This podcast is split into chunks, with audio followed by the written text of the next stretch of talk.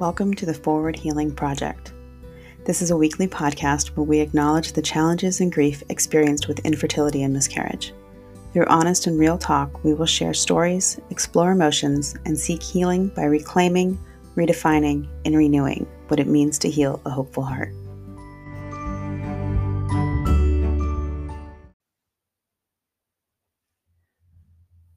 Welcome to the Forward Healing Project podcast. I'm your host, Whitney Allen. I am humbled and honored to be a part of your journey and grateful that you are a part of mine. I want to stress that I am not an expert in infertility, treatments, or miscarriage. I'm just a woman who went through hell and back and learned a lot and wants to help others. I did my best to provide accurate information for this episode and I was not able to cover everything, but this episode is a 101 on infertility and miscarriage. So, my sincere apologies if I left anything out of what might be considered a 101 education on these topics. Part of my mission for Healing Hopeful Hearts, which is the ministry I run at the Cathedral of Christ the King for people struggling with infertility and miscarriage, is to provide education and resources and as part of that mission, I've had the opportunity to address the engaged couples at the Cathedral of Christ the King who are going through marriage prep classes. Little shout out to Micah and Allison Johnson, who invite me to do these talks and have been champions for me in this effort. But these talks are a double edged sword, as I get to share insights about infertility and miscarriage to couples as a way to educate them about the realities of conceiving but it's also a little bit more than awkward. And I'm basically coming into a room of people who aren't even married yet and telling them some difficult truths about an uncomfortable topic. But my goal in these talks is to provide people with some education about the realities around what they can manage um, from expectations, but also to encourage couples to have some baseline conversations regarding their limits. And by limits, I mean talking about if they're on the same page regarding treatment, expenses, adoption, physical and emotional limitations. In this episode, I want to share some of the information that I share with these couples and a few other facts that we often don't know or even realize.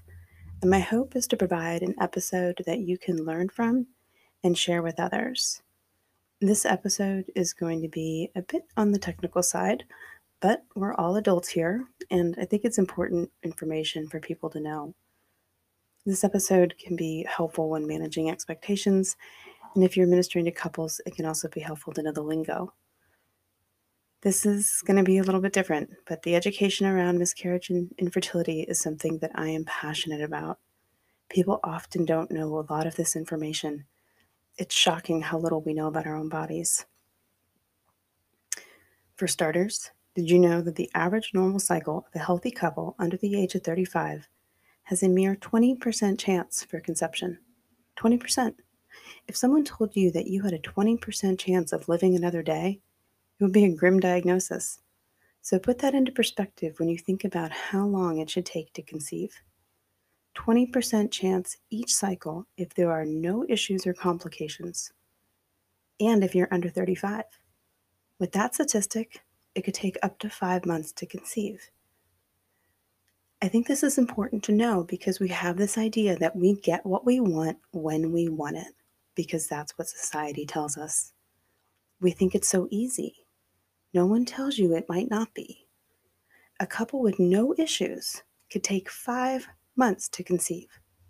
Those jokes and expectations of the honeymoon baby, the data does not support that expectation. To get started, I want to talk about understanding what infertility is. Infertility is defined as the inability to conceive on natural cycles after one year of trying for a woman who is under 35 and six months for a woman that is over 35.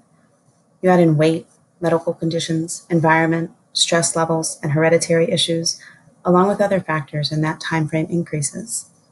This is really important to understand. It can take up to a year sometimes. I think we often confuse infertility with not getting pregnant when we want. Some people think after a few months they have infertility, and maybe they do, but they forget there are staggering statistics around the reality of how long it can take, even if everything is working the way it should. And as we get older, those numbers increase. Dr. Alice Domar from the Department of Obstetrics, Gynecology, and Reproductive Biology of the Harvard Medical School wrote an article on the connection between stress and fertility, and it begins with drawing attention to the fact that women who are struggling to conceive report feelings of depression, anxiety, isolation, and loss of control. Depression levels in patients with infertility have been compared with patients who have been diagnosed with cancer. The inability to produce, reproduce naturally can cause feelings of shame, guilt, and low self esteem. These negative feelings may lead to varying degrees of depression, anxiety, distress, and a poor quality of life. Most of you guys already know this because you've experienced it. But just a reminder this is not an easy journey, and you have nothing to be ashamed of. And you do need to take care of yourself and your partner's mental well being. Back to the 101. There is another form of infertility referred to as secondary infertility. Now, I'm going to stress this is very real and can be just as painful and stressful as primary infertility. I think it's often overlooked because people think, well, you have one or two kids, you're not infertile, or be thankful you have one child. But we need to remember this journey is about the family you desire, you crave, you pray for, and wish for. And being denied a child, even if you already have one, is devastating. The Mayo Clinic defines secondary infertility as the inability to become pregnant or to carry a baby to term after previously giving birth to a baby.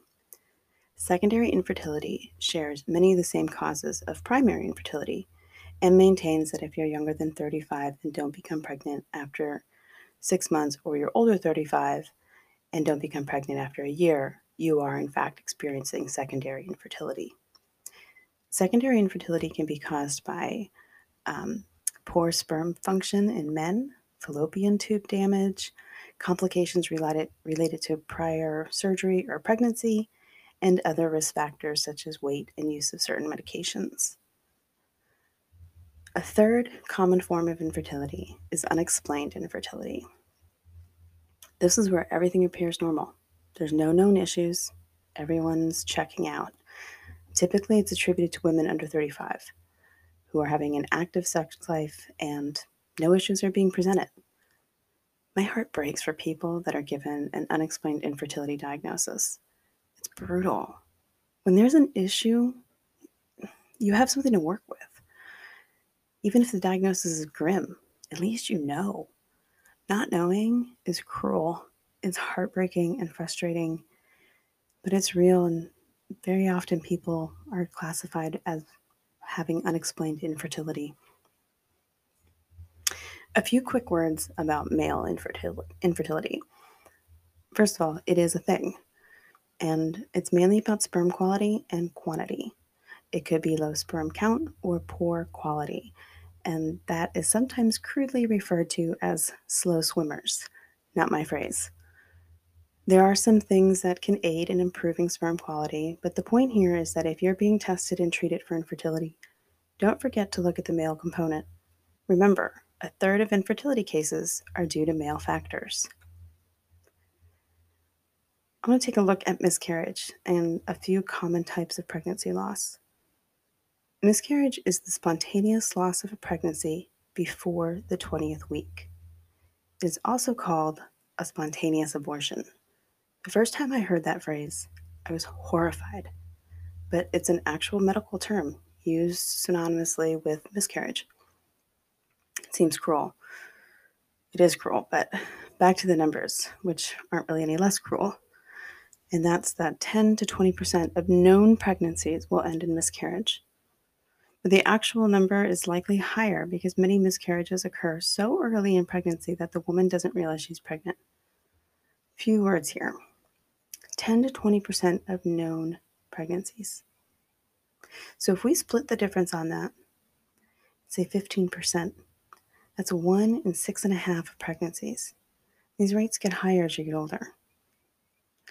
After the 20th week, the loss is considered a stillborn.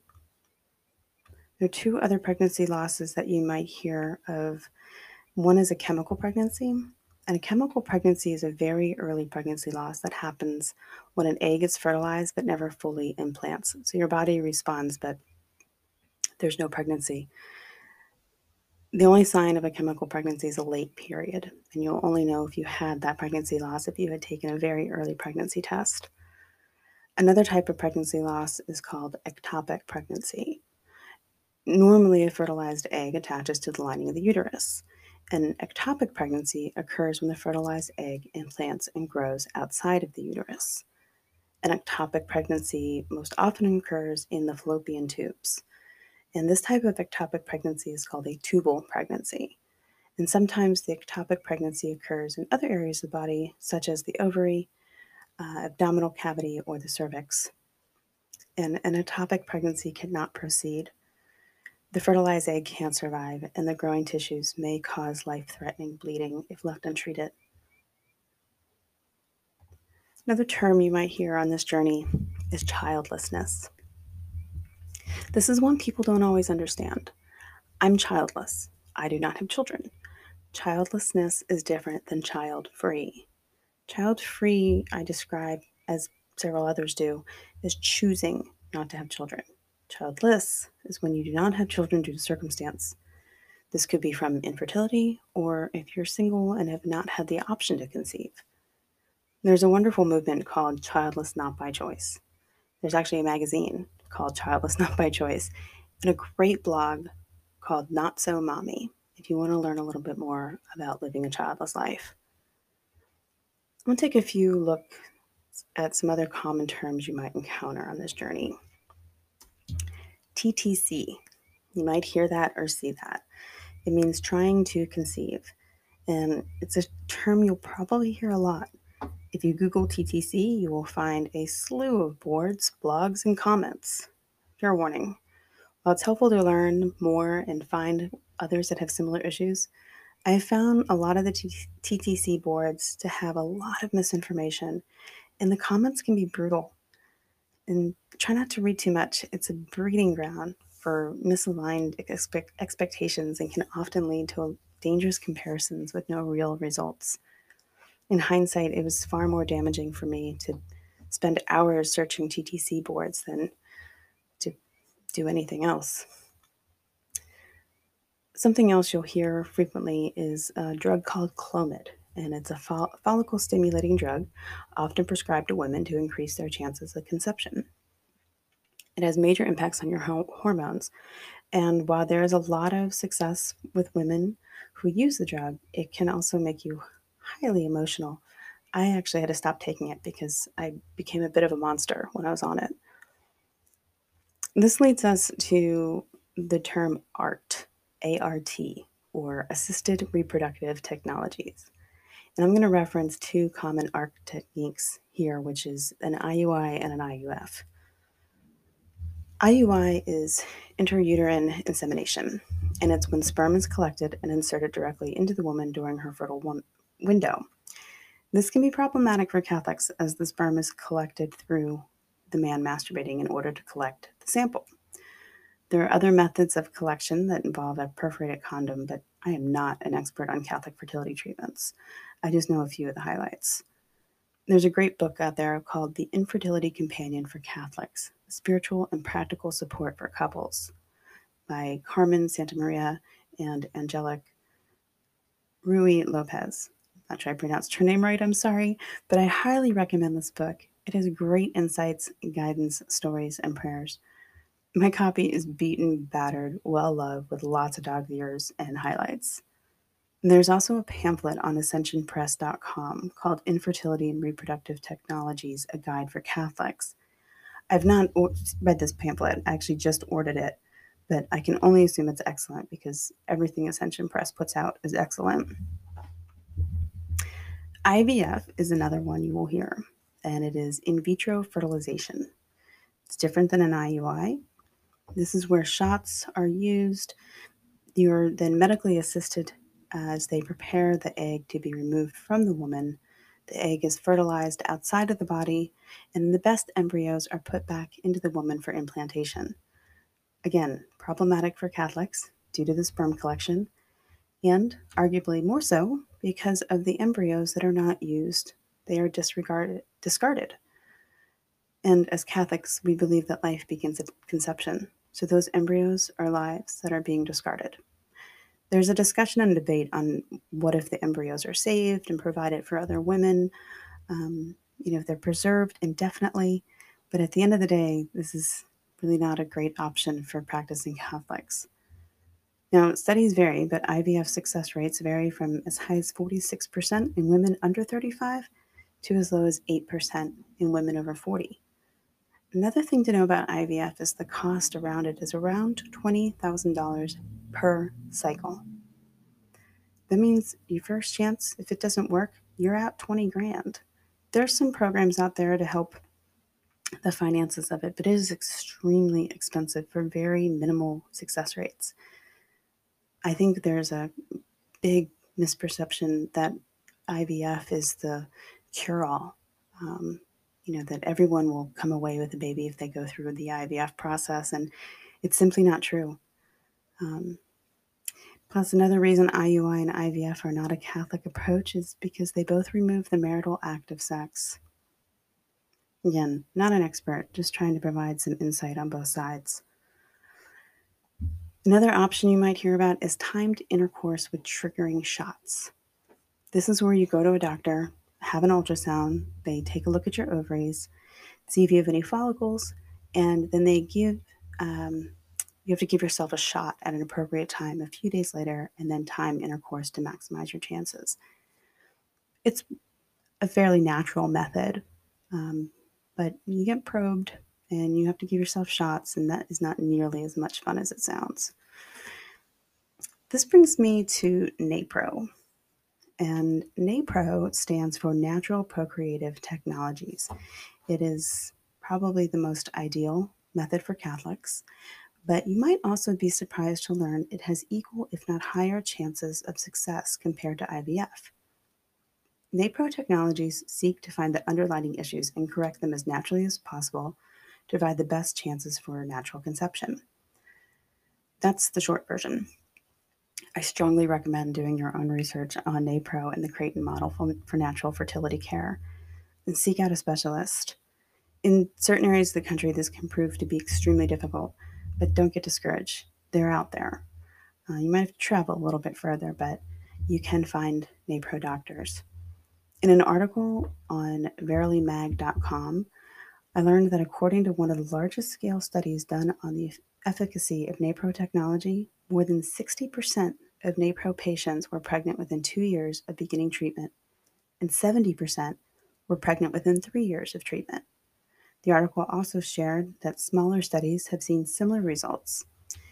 An article from the American Medical Association Journal of Ethics concluded that though achieving a live birth with NAPRO technologies may take longer, it does have a greater chance of occurring than with IVF. These numbers tell me that if we wait, diagnose the issue, and work in a natural way to heal our bodies, we have just as much of a chance, if not slightly higher, to conceive naturally than we do with invasive and costly medical procedures. But a lot of women, even Catholic women, don't know about NAPRO. I didn't, and I wish I had. Another term that you're going to come across on your journey is charting, also referred to as BBT, or basal body temperature. And it's where you chart your temperature the moment you wake up, monitor your cervical mucus changes, and you chart all of these things. And after a few months, you determine a baseline that will tell you when you're ovulating, what your fertile and what your fertile window is. It's a lot like natural family planning, but charting can be helpful in determining if you're ovulating. You can ha- let your doctor see if you're having any patterns where they can identify an issue. Sometimes an increase in progesterone or estrogen at the right time can be all the corrective measure you need. And charting can help you identify that as well as other issues. So, if you're having healthy cycles, it might be time to have your partner checked if your chart's telling you that everything is in alignment for you. It's another benefit of charting. And just a side note here a major pet peeve of mine is how TV and movies depict infertility. I watched a show not too long ago with my husband, and one of the characters said, I had an infertility test and it came back negative. This is not a thing. My husband and I busted out laughing because we were like, Are you kidding me? There's no one infertility test. It's a process. You know, maybe maybe you can get diagnosed eh, with that one pinpoint thing that's an issue, but often it's a process of elimination. Few more common terms you might encounter. Endometriosis. I have what's considered stage 4 endometriosis or endo as it's often referred to. And endometriosis is a disease. There's no cure. It's when your uterine tissue grows outside of your uterus. It causes infertility, painful periods, painful sex, and inflammation. It can only truly be diagnosed through a surgery called laparoscopy, where the doctor goes in and removes the lesions. I've had two laparoscopies for this, and it is not a pleasant experience. Another fun fact about endo is it can grow into various areas of your body including your lungs, which I've had one doctor assess that I have. It's an incredibly sharp pain in my lung around ovulation. And when I say incredibly sharp, I mean it feels like there is a knife in my lung. Um, but basically, endo wreaks havoc on your body. Uh, it can be anything from mild discomfort to excruciating pain. I've had endo flare ups that leave me lying on the floor trying to breathe because it's that painful. It's also very common Another leading cause of infertility you'll hear about is PCOS, and it stands for polycystic ovarian syndrome. It's a hormonal disorder, and women with PCOS may have infrequent or prolonged menstrual cycles um, and excess male hormones.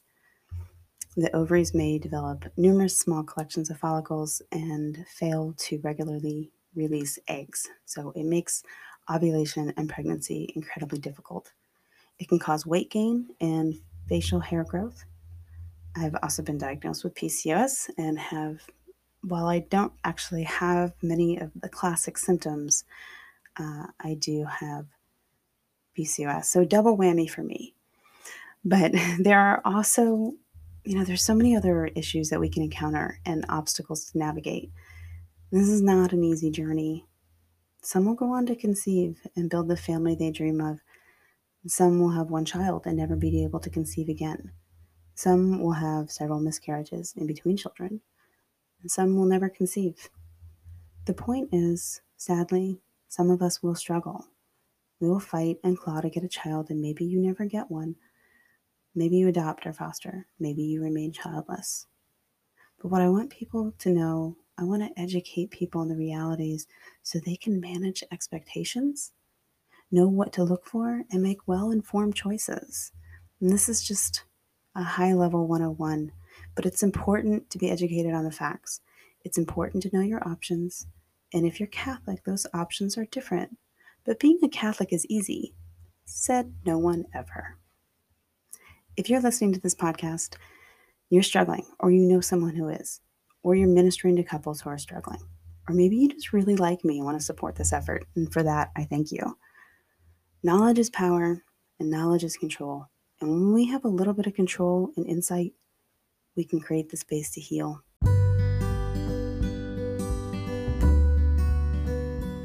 I hope this episode was enlightening for you, that you learned something, and that in that enlightenment you were able to find some forward healing. Join me next week for a special guest interview. I'll be joined by Fran Borders from the Calvary Cemetery here in Lexington, Kentucky, and we are going to discuss the importance of burial and burial ceremonies for miscarried babies. Thank you for listening. Our Lady of Sorrows, pray for us.